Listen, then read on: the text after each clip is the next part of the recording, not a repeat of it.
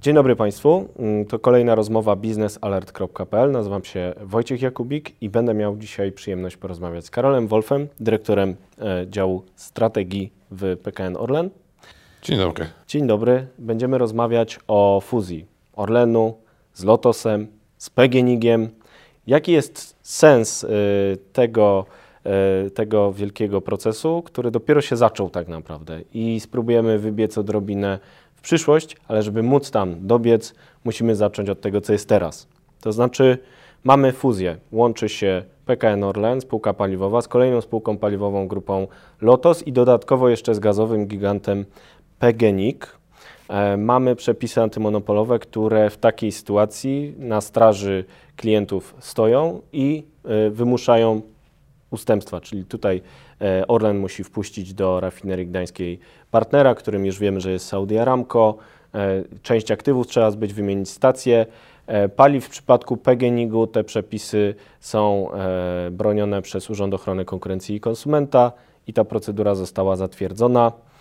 To jest wymagający proces, ale ma przynieść korzyści. No więc słyszymy o synergii tu, synergii tam, jest duży spór polityczny wokół tego. Porozmawiajmy sobie dzisiaj biznesowo, o co chodzi z tą synergią, odczarujmy ją troszkę. Jasne. E, jakby podsumuję może, gdzie jesteśmy w procesie, bo pan redaktor ładnie, e, ładnie wprowadził, ale e, żebyśmy mieli jasność, gdzie jesteśmy. Tak. W 2022 roku dokonała się fuzja PKN Orlen i Lotos i PKN Orlen i PGNiG. E, I w tym momencie e, domykamy e, realizację środków zaradczych, o których pan, pan redaktor wspominał. Większość z nich została już zrealizowana. Pozostaje, pozostaje jeszcze do zakończenia jedna, jedna transakcja. I Jaka to jest transakcja? To jest transakcja sprzedaży baz paliwowych do firmy Unimod. E, I, i, w, I mamy e, grupę, która jest e, złożona w, z PGNiG-u, Orlenu, Lotosu i jeszcze Energii, Gdańskiej Spółki Energetycznej. E, Czyli de facto zrobiliśmy taki duży koncern paliwowo-energetyczny. I patrząc zupełnie z lotu ptaka, w Polsce do tej pory ta, spółki Oil and Gas były rozdzielone. PGNiG odpowiadał za wydobycie, za wydobycie gazu i ropy naftowej, Orlen i Lotos odpowiadały za, za przerób tej ropy i produkcję paliw. W tym momencie po połączeniu Grupa Orlen stała się takim prawdziwym koncernem Oil and Gas Mhm, naftowo-gazowym. Można znaleźć jakieś analogie. E, W, e, w działalności PGNiG-u e, i Orlenu to są raczej uzupełnienia, a Lotos i, e, i Orlen to, to oczywiście dwie podobne działalności, które, które, które siebie wzajemnie uzupełniają. Czyli silny razem może więcej, czy lepiej byłoby jednak je trzymać osobno, bo to też są argumenty pojawiające się w debacie. E, Czy silny razem może więcej? E, Chcemy, e, chcemy robić wszystko, żeby silny razem mógł więcej. W sensie e, widzimy dużo korzyści z tego, że, e, że łączymy, e, łączymy e, te wszystkie grupy, tworzymy jeden podmiot, który będzie w stanie e, e, funkcjonować w całym łańcuchu wartości ropy i gazu. Od wydobycia e, poprzez e, transport, logistykę i produkcję paliw czy produktów petrochemicznych. E, Widzimy możliwości e, mm, w kierunku dywersyfikacji tej działalności właśnie też w stronę energetyki. I patrząc na przyszłość, tak już trochę uprzedzając, uprzedzając Pana pytania, e, patrząc na przyszłość, branża, sektor naftowy będzie się zmieniał, na pewno będzie ewoluował i na znaczeniu będzie zyskiwać energetyka, a tracić e, nafta, czy ropa naftowa i gaz. E, mówimy o takiej elektryfikacji gospodarki, która jest e, gdzieś tam prognozowana w dokumentach, e, czy, czy, czy w dokumentach regulacyjnych Unii, e, czy, czy, czy w trendach, które w ogóle się dzieją na rynku. Mhm, czyli ropa staje się passé, mówiąc bardzo w dużym uproszczeniu. Tak, tak. E, nie jesteśmy tej w stanie ropy szybko wyłączyć, ale w perspektywie 20-30 lat wszystkie prognozy, które, które widzimy, mówią o zmniejszeniu znaczenia ropy naftowej jako bądź, bądź paliwa emisyjnego w, w gospodarce. I w tą stronę, w tą stronę zmierzają zmiany, zmiany w transporcie. E, gdzie mówimy o zastępowaniu floty napędzanej silnikami spalinowymi innymi napędami. Mhm. E, I, e, I tutaj w zależności od typu pojazdu to jest albo elektromobilność dla samochodów osobowych, albo wodór dla samochodów na przykład ciężarowych, albo zaawansowane biopaliwa, albo paliwa syntetyczne, też nie powstałe z ropy naftowej, a powstałe z, z, z na przykład z, z biokomponentów e, w, e, w przemyśle czy w transporcie lotniczym. Mhm. E, mówiąc, o, mówiąc o dekarbonizacji, dekarbonizacji transportu i dekarbonizacji, dekarbonizacji branży, w której funkcjonujemy de facto, musimy zdawać sobie sprawę, że te dekady obecna i pewnie jeszcze trochę przyszła, to są pewnie ostatnie dekady, gdzie ropa naftowa e, jest e, wiodącym e, nośnikiem energii w, w transporcie. Czyli chodzi o to, że no, oddzielnie Orlen, Lotos i PGNiG są w branży schyłkowej, razem mają wytworzyć nową formułę działalności, która będzie jeszcze perspektywiczna nadal. To jeszcze nie jest schyłek. Jesteśmy mhm. w roku 2022. Zakładamy, że, że w Europie Centralnej mm, ropa naftowa będzie, będzie dominować w transporcie mhm. jeszcze przez co najmniej dekadę. E, do, e, do, do połowy lat 30., e, może jeszcze trochę dłużej, ale widzimy, jakie zmiany następują w Europie Zachodniej, gdzie te zmiany następują szybciej i widzimy trendy czy, czy, czy działania, jakie, jakie podejmują nasi najwięksi konkurenci, główne, mhm. główne grupy oil and gas na świecie, które w tym momencie wykorzystują, e, wykorzystują ten, ten segment naftowo-gazowy, te, te wyniki generowane na, na działalności czy to upstreamowej, czy downstreamowej w celu transformacji biznesu w stronę, w stronę biznesu e, zeroemisyjnego. Czyli robią na przykład to, co Norwegia jako państwo zrobiła, czyli zarabiała petrodolary i potem inwestowała je w transformację energetyczną na przykład. Dokładnie tak. I tak czy, sam... czy, czy ta fuzja była do tego potrzebna? Ta fuzja pozwala po pierwsze na uzyskanie synergii, korzyści z połączenia, z połączenia rafinerii e, Lotosu i Orlenu e, i maksymalizacji wartości z tej, z tej, z tej rafinerii.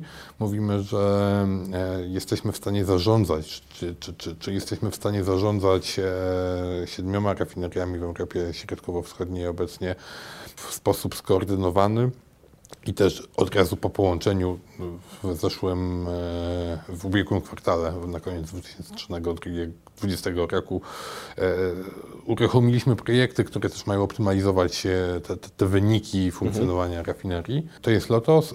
W przypadku PGNiG-u e, mówimy o takim połączeniu, połączeniu z jednej strony działalności wydobywczych, portfel polskich spółek Skarbu Państwa w zakresie upstreamu, był złożony z aktywów PKN-u e, w Polsce i w Kanadzie, Lotosu na Morzu Bałtyckim e, i, i PGNiG-u też w Polsce, w Norwegii, w Pakistanie.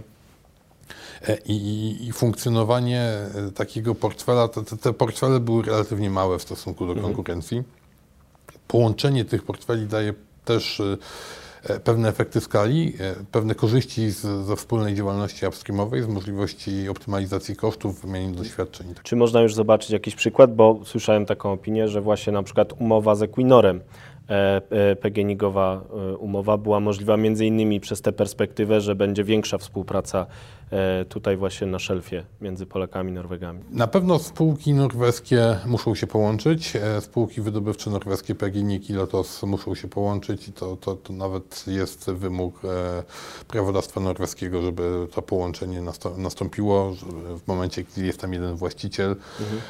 to, to też funkcjonowała jedna spółka. Na pewno skala, którą, którą mamy, to już jest skala zauważalna. To jest skala, która jest, e, jest widoczna w Europie, jest widoczna na świecie i nie tylko Equinor, ale, e, ale wiele innych e, międzynarodowych grup albo branżowych, albo spoza, mhm. spoza, spoza branży przychodzi i, i proponuje, proponuje współpracę, bo widzi potencjał w współpracy z nami to zapytam jeszcze ostatnią rzecz, która połączy dwa aspekty, znaczy taką wizję bardzo optymistyczną, że kolejny element tego układu, czyli wpuszczenie Saudi Aramco do rafinerii gdańskiej, współpraca szersza z tą firmą pozwoli na transformację energetyczną, bo Saudyjczycy wydadzą miliardy, tak jak w Korei Południowej czy w wielu innych miejscach, na przemianę naszych rafinerii, a z drugiej strony szerokie obawy o bezpieczeństwo naszych aktywów w kontekście e, tego procesu, które pojawiają się e, w debacie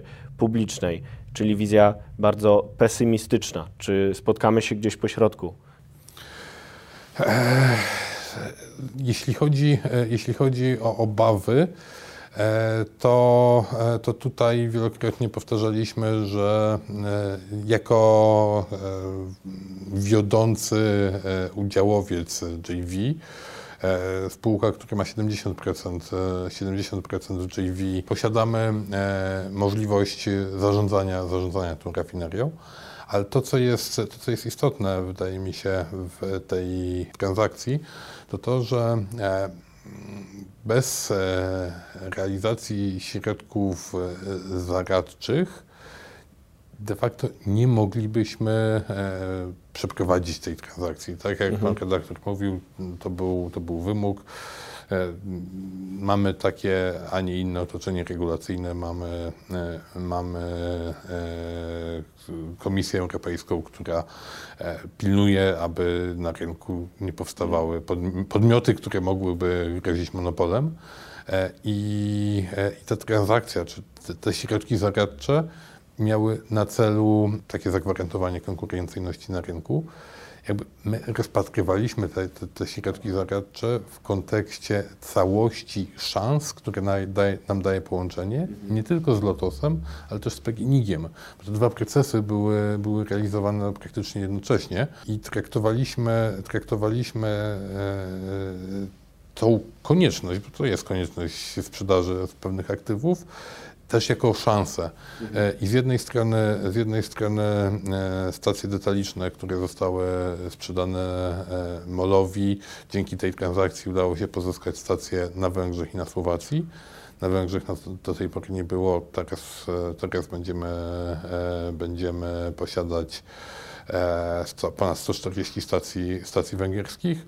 E, e, z kolei jeśli chodzi o Saudi Aramco i, i, e, i Lotos, to tutaj pozyskujemy partnera, który, który posiada technologię i zdolności do inwestycji w petrochemię. Petrochemia, czyli przeróbka naftowej w stronę plastików i innych produktów bardziej zaawansowanych, jest takim obszarem tego segmentu oil and gas, który relatywnie najdłużej jest trudny do zastąpienia jakimikolwiek innymi produktami. Czyli ma dłużej przyszłość. Ma dłużej przyszłość. Mhm. E, I, e, I takie przestawianie, przestawianie rafinerii w stronę petrochemii rozpoczęliśmy w Płocku, gdzie inwestujemy w dużą instalację olefin, E, ale pewnie też dobrze byłoby e, rozważyć właśnie inwestycje w instalacje petrochemiczne, na przykład w Gdańsku. E, I to się teraz dzieje, takie analizy są toczone. Okej, okay, ale jesteśmy na początku tego procesu, tak jak pan dyrektor mówił, jesteśmy na początku 2023 roku. Kiedy będzie widać, że ta fuzja się w rzeczywistości zakończyła i pierwsze owoce zaczyna przynosić? E, to jest trochę tak, jak Pan mówi o przynoszeniu owoców, to ja tą fuzję trochę porównuję do przynoszenia zakupów do domu, gdzie, e, gdzie przychodzimy z siatkami, wykładamy wszystkie produkty na stół e, i musimy te produkty, te produkty posortować, w sensie owoce do owoców, mm. to co do lodówki, to co do lodówki, co do zamrażalnika, do zamrażalnika i potem dopiero można ugotować obiad. I my jesteśmy na etapie, na etapie rozpakowywania siatek i, i, i wkładania, wkładania produktów do odpowiednich szuflad, bo to też jest proces, który trochę zajmuje. Połączyliśmy właściwie przez dwa lata cztery duże organizacje, Energia, Lotos, PGNiG, Orlen. Te organizacje wymagają poukładania, te organizacje wymagają e, zmiany modelu operacyjnego, wymagają zmiany pewnych procesów biznesowych, poukładania działalności, tak jak mówiliśmy, na przykład upstreamowej w jednym, w jednym segmencie biznesowej, czy downstreamowej w jednym segmencie. I to się w tym momencie dzieje. E, realizujemy prace, które mają na celu, tak z angielskiego mówiąc, takie post-merger integration, e, integrację popołączeniową. E, I, i, i, I żeby, żeby zjeść ten obiad, to my też musimy go ugotować. A żeby ugotować, musimy wiedzieć, gdzie co mamy. Mhm. I, i tutaj, i tutaj same fuzje to był proces, który zajmował kilka lat. Układanie to też nie jest proces, który zajmuje tydzień czy miesiąc, to też są, to też są procesy, które zajmują chwilę, no ale jednocześnie, e, jednocześnie patrząc e, z, takich z takiej perspektywy, e, z takiej perspektywy szybkich efektów, E, no, to, co powiedziałem, e, Węgry, Słowacja, jedna korzyść, e, potencjalny rozwój w Gdańsku, który jest teraz analizowany, przygotowane są studia wykonalności. Jak pewnie będziemy gotowi, to też będziemy komunikować druga korzyść. Trzeci element to to, że za chwilę też opublikujemy strategię Grupy Orlen, gdzie pokażemy nasze ambicje e, i pokażemy ambicje w zakresie właśnie rozwoju w nowych obszarach, e, obszarach działalności. E, I te, te ambicje też będą wynikać ze skali. Te ambicje, już większej po połączeniu. Dokładnie. Mhm. To ostatnie już naprawdę obiecuję, ostatnie pytanie dotyczy kontekstu dzisiejszego. Wojna na Ukrainie, kryzys energetyczny. Czy te nowe czynniki, które pojawiły się już w toku fuzji, mogą jakoś wywrócić, zaszkodzić temu procesowi? Tak jak powiedziałem, ten proces się de facto zakończył e, i, e, jesteśmy już, e, już praktycznie jesteśmy po zakończeniu fuzji i po, praktycznie po realizacji środków zaradczych. Nie widzę zagrożeń, zagrożeń związanych, związanych z, z wojną dla, dla fuzji jako takiej. Oczywiście wojna generuje niestabilności na rynku energetycznym, które, które widzimy i czujemy, e, czujemy praktycznie wszyscy, ale dla fuzji to, to, to, to, nie jest w tym momencie. E, A czy może kryzys czy, czy wojna jakoś uzasadniają takie zmiany? Czy przeczą im? Ten proces e, był kształtowany oczywiście długo przed wojną. E, i raczej, e, raczej miał na celu e, właśnie stabilizowanie działalności naszych grup i stabilizowanie wyników poszczególnych, poszczególnych grup.